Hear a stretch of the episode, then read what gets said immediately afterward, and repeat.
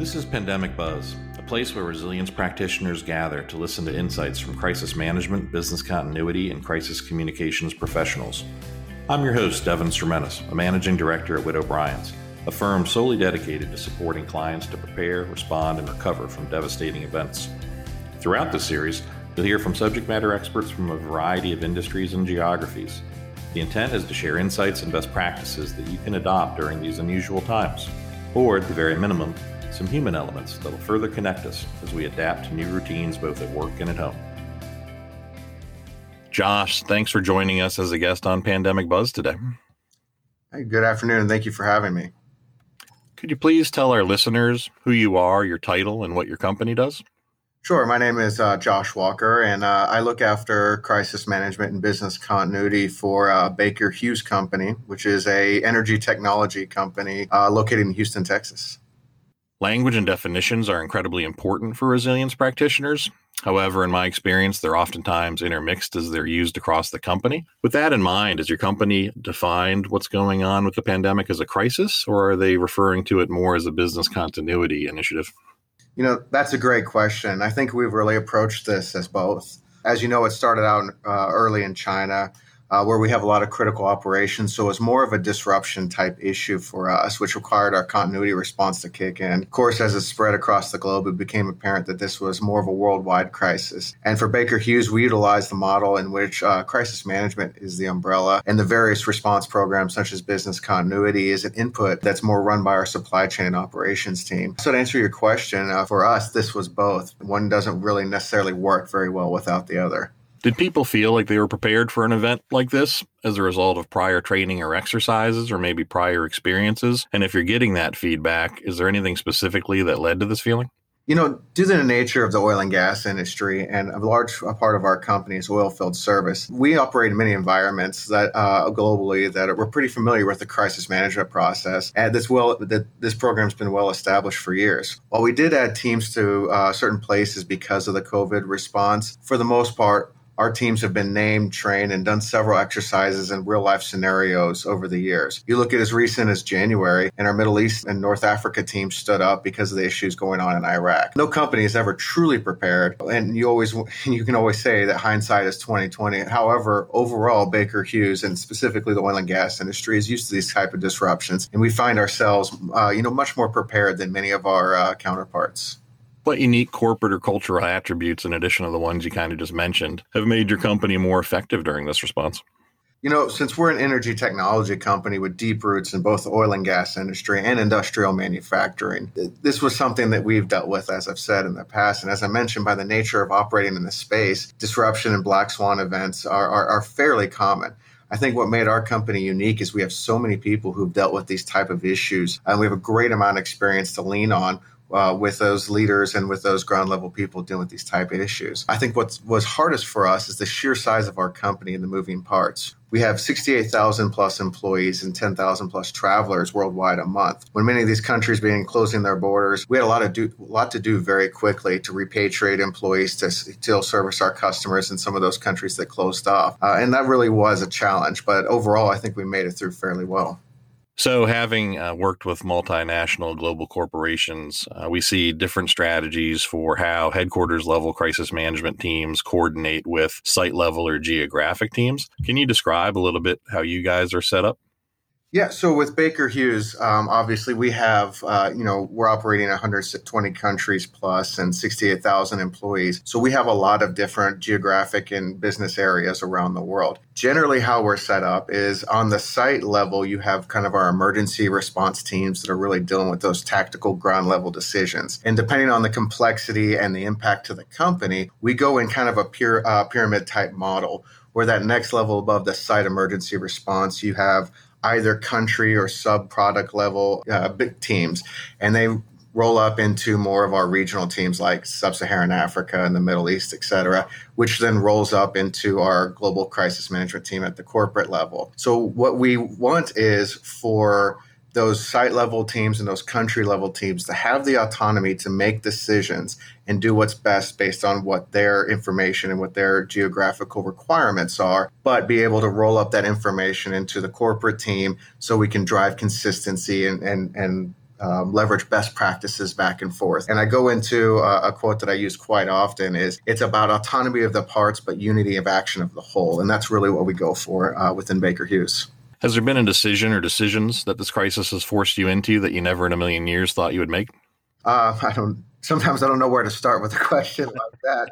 Um, you know, I've been doing crisis management as continuity for years for this company and, and a little bit of uh, externally in other places. And we really created this company from the ground up in twenty seventeen from the merger of Baker Hughes Incorporated and G Oil and Gas. And we've always preached to our teams, you know, prepare for realistic type issues. Fires and civil unrest, hurricanes, product failures, things along those lines. And never did I think, or, or I think anybody really contemplated the idea where you'd have every single regional, functional business and site level team worldwide activated all at once. It, it's a historic thing for us. And on top of that, we had an historic crash in energy prices, as you probably saw, um, you know, over the last few months with demand way down. And it's really a double whammy. So we've had to make a lot of decisions, I think, that weren't expected to be made um, at this, you know, in this type of fashion. And, um, you know, we had to handle sending um, employees out to still do our job and still deliver to our customers, while at the same time do that safely with the overhang of all of the, you know, global issues, the regional issues, country issues, social unrest, theft, all that sort of stuff. So there's been a lot of decisions that we've had to make very quickly. I don't think anybody anticipated we would have to do. So throughout all those experiences, what have you learned about your connection with your employees and your ability to communicate with them? Yeah, and then that's a great question. Um, you know, as, obviously, as a large company with uh, sixty-eight thousand employees in one hundred twenty different countries, dozens and dozens of different languages, it's a real challenge. And it's something that as a company, I think we've handled very well is we do have those regional and country level crisis management teams that are more tied in with the local employees. So we've used a multiple different um, communication methods, from traditional email to our intranet page, town halls virtually, of course, uh, of our leadership out there. We've also done virtual town halls from our corporate leadership. And we used a variety of other tools like E N S and et cetera to be able to communicate with our employees. On top of that, our, our commercial team is staying in close contact with customers. Obviously, even in a pandemic, energy is still needed. Oil and gas is still needed. Our customers still need those things. So we've had to, by necessity, continue the communication both internally for our employees, laying out expectations while at the same time explaining to them what we're doing to be able to keep them safe and stay in contact with our customers to still provide energy. So we've talked a little bit about leadership decision-making. Uh, we've covered communications both internally and externally. If we start thinking about site readiness, do you think that there will be need to be changes made, either physical or behavioral, in your offices as a result of the coronavirus? Yeah, absolutely. Um, I think when you look at what in the short term we're looking at doing is remaining remote for longer. And we found that while it's different, we're still able to operate remotely, um, virtually, people working from home. Uh, that reduces the exposure. In the medium and long term, when we do start returning to the office, it's going to look very different. I don't think anybody has the exact answer of what that's going to be, but some of the, you know, general guidance that we've looked at is is reduced capacity, increased hand washing stations and social distancing guidelines, entry screenings, things along that line. Um, and as we get into Uh, that state, we're going to have to constantly adjust as we learn more, as we figure out more, um, as we adopt best practices across different sites and we see what other customers are doing. And for us, because we're sending people out onto customer sites, out onto customer rigs, it's being adaptable in the regions and by customers what those what those specific uh, requirements will look like, so we can continue to deliver to our uh, customers while also, you know, keeping our employees safe. So once you get the space ready, moving into workforce planning, are your business leaders and managers prepared to phase people back, and, and how are they thinking of doing so, and, and what factors are they using to determine, you know, which employees should be included in initial waves if you're taking a wave approach?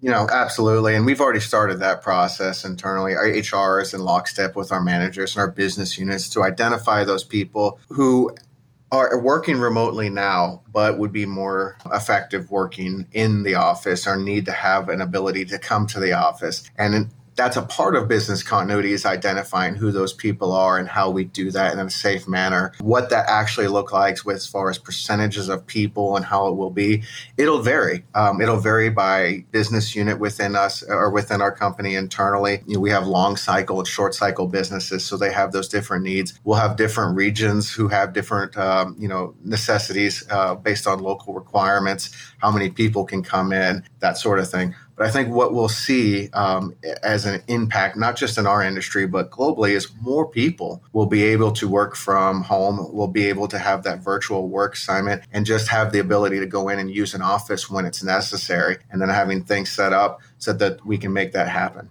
Now that we're actually experiencing the first in a generation pandemic, how do you think this will impact how your company and your customers actually conduct business going forward? What's going to change?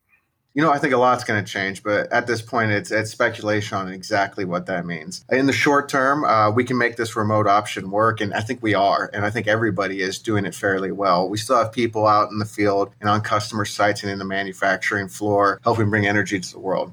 In the long term, how does that look? I think everyone's trying to figure that out. Um, I think it's going to be different for different industries and different companies. Uh, and it really depends on the culture of a company. And I think for us internally, we're going to, you know, obviously look at ways to empower employees to work virtually while also giving them that option to come into the office when they need to, um, you know, of course, in a safe manner. Was there anything that was extraordinarily important to you before this happened that's no longer important to you at all? And I'm talking from a personal perspective or even professional perspective.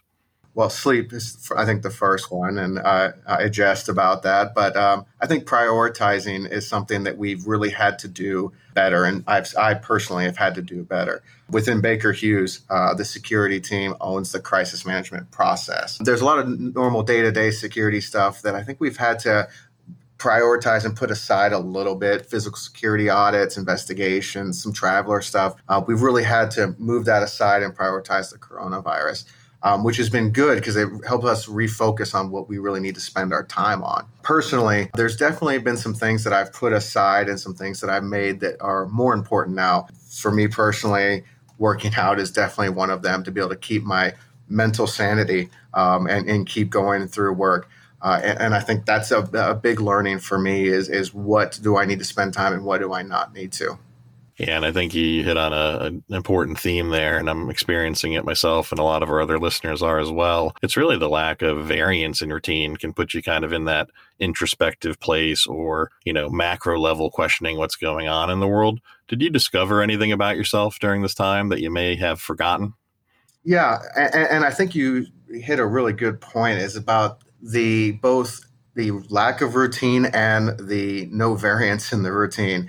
And I've found that you have to have a little bit of both. You do need to still have a bit of a routine waking up. And when you have your commute from your bedroom to your office within your house and vice versa, it can be very easy to get stuck in that, you know, day to day. So it is still waking up and making sure I put on, you know, jeans and an actual shirt instead of just my pajamas, and, and making sure I get my workout in, making sure I do take a little bit of time. And I'm one of those lucky people that I really do love what I do. But because of that, and because I'm at home, there is no natural separation of getting up from my office um, location and driving home and having that separation of being able to spend time with family. So I've spent you know, far too many hours in, in my little home office tucked away and working well past probably when I should. I can't tell you how many calls I've taken, you know, very late at night, very late, very early in the morning. And, and I'd say it's reinforced that I do need to at some point step up and spend that time with the family. I mean, as a, you know, as having a young family, sometimes my uh, my kids don't necessarily understand that while they can see me through a glass wall, you know, I'm a little bit busy and they're knocking on there. So it, it's making sure you set boundaries and you set a routine, but also uh, vary it up in order to to keep yourself mentally going. Yeah, and I think we got kids at home as well. And I think during this time, I've seen people be incredibly gracious and accepting of those facts of everyone is now working in this home office environment. You know, that's a great point, and it's something I've told my team, and I've heard other people say it, is we're not allowed to apologize for dogs barking or kids going nuts or anything like that. It is just a part of life now, and there's nothing to be sorry for. And just a little thing like not apologizing for your kids screaming in the background just lets everybody know it's okay, it's life. yeah, connects us to in terms of there's other people going through very similar things. Absolutely. The world's watching to see if we're all moving into a new normal, where there very well could be a flu season, an pneumonia season, a coronavirus season, maybe even sometimes simultaneously. So if you're following this hypothetical with me, what would you want to incorporate into future planning for crisis or even for future pandemics? No, this is a great question. This is this is something that I think everybody is wondering and everybody is thinking through. Being in the oil and gas industry and energy technology, we've really focused more on, you know, some of the more natural disasters like hurricanes and earthquakes, and more uh, man-made issues like social unrest and, and civil wars, things like that. So pandemic isn't ha- isn't something we've thought about a lot, and I think it's pushed into the forefront of everybody's mind. Uh, and how we incorporate that into plans, I think, is is extremely important at that ground level. For us, that's our emergency response plans. It's having things about, you know, in there about early identification and screening, and how we, you know, disinfect and clean a site, how we quarantine employees, make notifications, and make sure that if you do have somebody who comes to the site and is sick, that we keep it as small and isolated as possible. That way we don't infect other employees, don't get other people sick, and we don't shut down operations. The goal is to minimize it as much as possible in a safe manner. And that's something I don't know that many people thought about prior to the pandemic, but I think it's fundamental going forward. So last question for the listeners, getting into some some lessons learned. Down the road, what is it that you'll tell your kids or grandkids or the next generation about this experience as they enter the workforce? And I'm talking about as they become adults. You know, what what learning will you impart from all of this?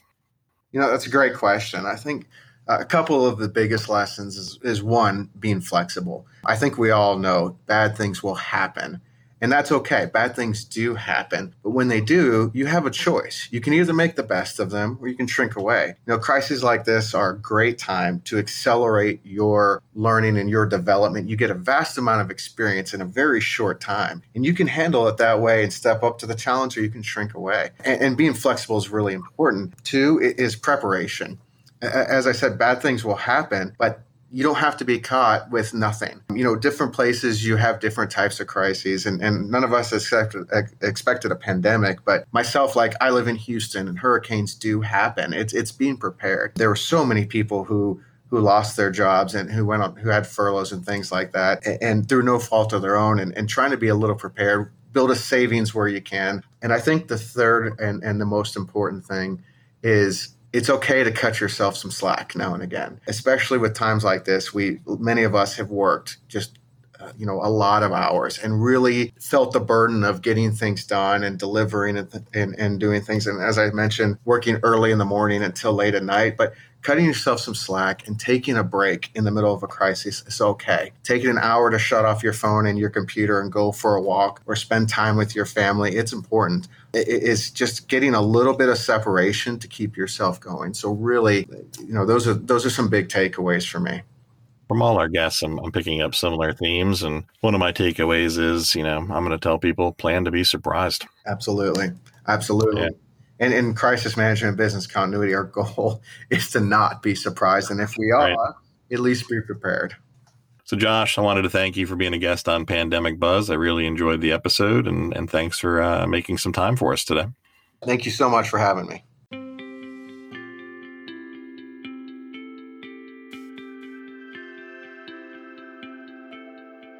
Thanks again for listening to Pandemic Buzz. Please like and share this podcast with your colleagues, and be sure to catch our next episode.